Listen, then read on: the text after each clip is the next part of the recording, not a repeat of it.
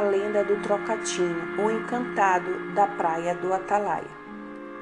Essa lenda ela é contada pelos pescadores que moram na redondeza. Segundo a lenda, há muitos anos havia certa mulher que morava na praia do Farol Velho.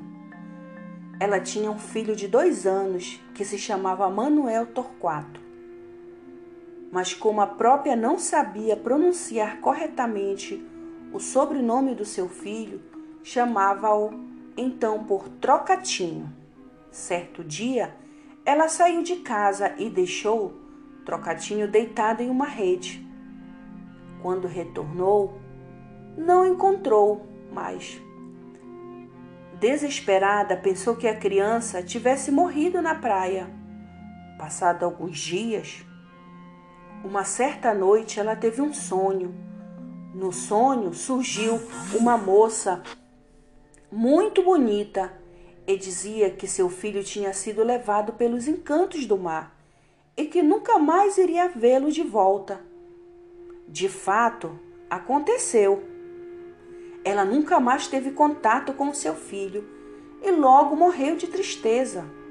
Iniciava assim a lenda do rei Trocatinho, o célebre encantado da praia do Atalaia, que se transformava assim, em animais como boi, cachorro e principalmente em grandes cobras, e assombrava as pessoas que ali viviam. Mas o que ele mais fazia era aparecer de uma hora para outra para uma jovem chamada Maria da Onça. No farol velho moravam quatro faroleiros que prestavam serviços náuticos.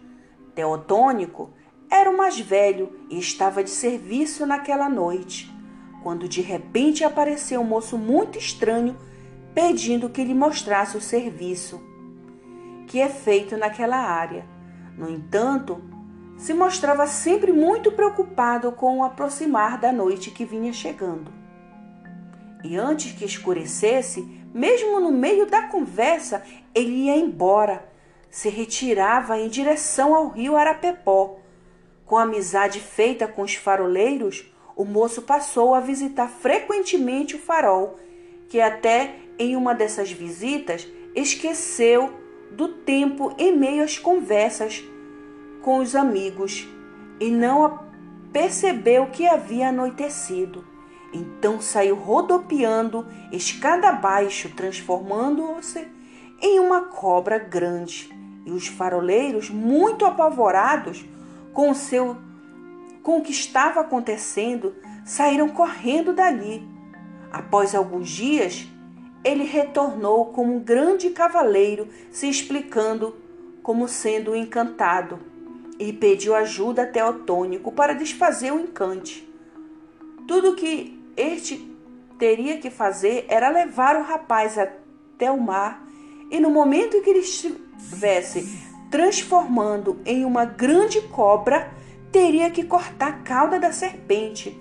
Mas Teotônio não teve coragem e, como o trocatinho percebeu que não teria solução, para acabar com seu encanto, resolveu perturbar os moradores, se transformando em cobra, cachorro, boi e até em pedaços de madeira que poderia ser cortado por machado para perder o encanto.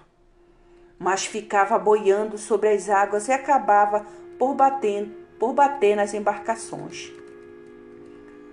Foram muitas as aparições de Trocatinho, até que certo dia o farol foi tombado e condenado.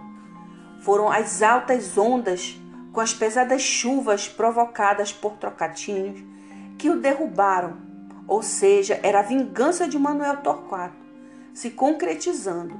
Mais tarde, Manuel Torquato começou a procurar por Maria da Onça, pois ele não acreditava mais na coragem dos homens para desfazer o encanto, principalmente daqueles que se achavam os mais valentões na área.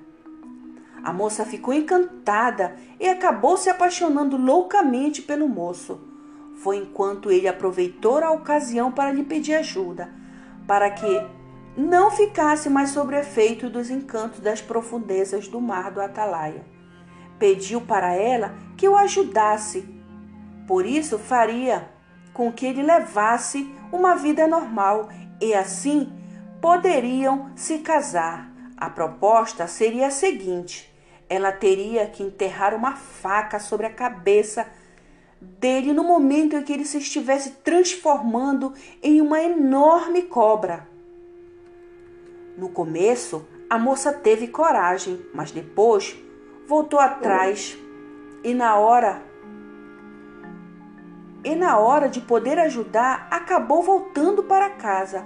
Ela teve coragem de tentar por duas vezes, mas na terceira a sua desistência foi total. Apesar das propostas e sugestões, a moça teve medo.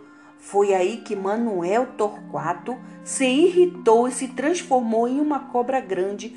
Começou a provocar ondas grandes em direção a Salinas, numa fúria louca e arrasadora contra a cidade, destruindo tudo que tinha pela frente: igrejas, cemitérios, comércios e ruas, afugentando os moradores. A cidade era exatamente onde se encontram as ruínas ou amontoado de pedras em frente ao Hotel Salinópolis, na praia do Massarico. E é por isso que até hoje o mar continua derrubando as margens próximas. As pessoas antigas acreditam que de fato, que de fato das erosões e as fortes mares acompanhados de intensas chuvas ainda sejam obras vingativas de Trocatinho. Os antigos sobreviventes da fúria de Trocatinho diziam que os encantados ainda vivem debaixo da cidade de Salinas mesmo assim não incomodam, mas no dia em que os encantos de Trocatinho se perderem, a cidade terá uma inundação total e desaparecerá do mapa para sempre.